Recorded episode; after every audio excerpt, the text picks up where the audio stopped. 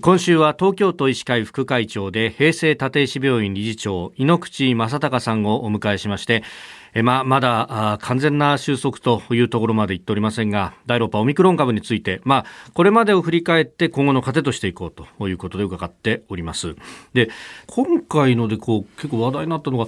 まあ、いわゆるその中等症だとかから息なくなる方がみたいなことが言われたんですが、はいはい、この辺って実際そういうことが起こり得るんですか、ええ普通あの人間が病死する時には、やっぱりあの重症化して重症になって重篤になって亡くなられるというのが普通なんですがこのオミクロンはあコロナはですねあの、感染症法上その重症というものの定義がされてるんです。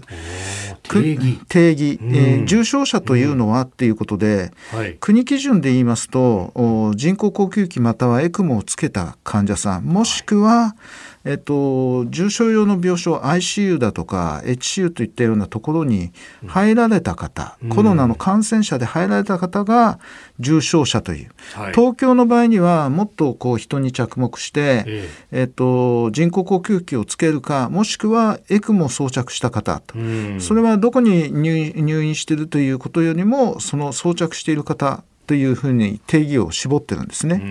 うそうするとお年寄りでえー、80歳90歳ぐらいで、もうかなりあのフレイルが進んでですね虚弱な状態になっているというような方たちにもし相関というような人工呼吸器の治療をしてもですね良くなる見込みがなかなか持てないというぐらいまでもともと体の状態が衰弱している方って、えー、結構いらっしゃるんですね。そういうような方たちに人工呼吸器を装着するというのはもうそれは何のために装着するのか苦痛だけを与えてしまう可能性もあるということで、はい、だからあの人工呼吸器を装着しないまままああのできることを尽くしてですね、はい、あの苦痛にならないようにということの治療をしている間に亡くなられるということ、そうするとこの方は定義上は重症者ではないんですね。重症そう重症者ではないまま亡くなると。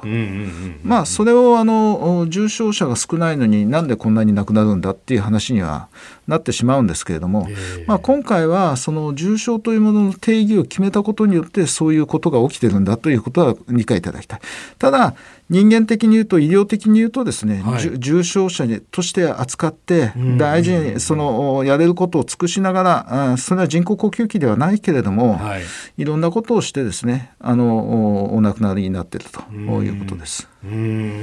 一方でね今回お年寄りがあのにかかってですね、うん、そのもともとの病気、はい、例えば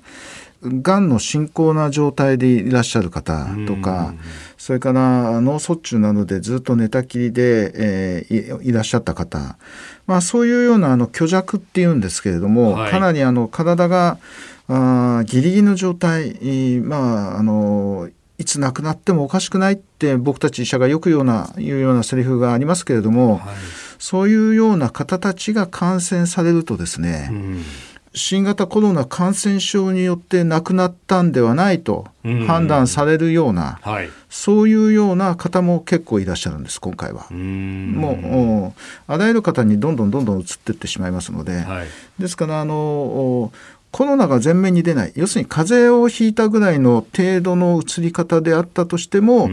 最後のそのギリギリのところのバランスを崩すというんでしょうか、はい、そういう役をコロナがやってしまったというような方がいる。まあ、あのそれがあの今回のご高齢者の感染の中の一つの特徴ですね。うん。その場合っていうのはこれをコロナ死というふうに定義づけできるのかえっ、と統計上はこのなしになってます。ただ死亡診断書に主たるその死因っていう病名っていう書くところに、あの新型コロナ感染症と書かれない患者さんが結構今までと比べて増えたという話ですね。うんなるほど。えー、東京都医師会副会長井ノ口正孝さんでした。先生、明日もよろしくお願いします。はい、よろしくお願いします。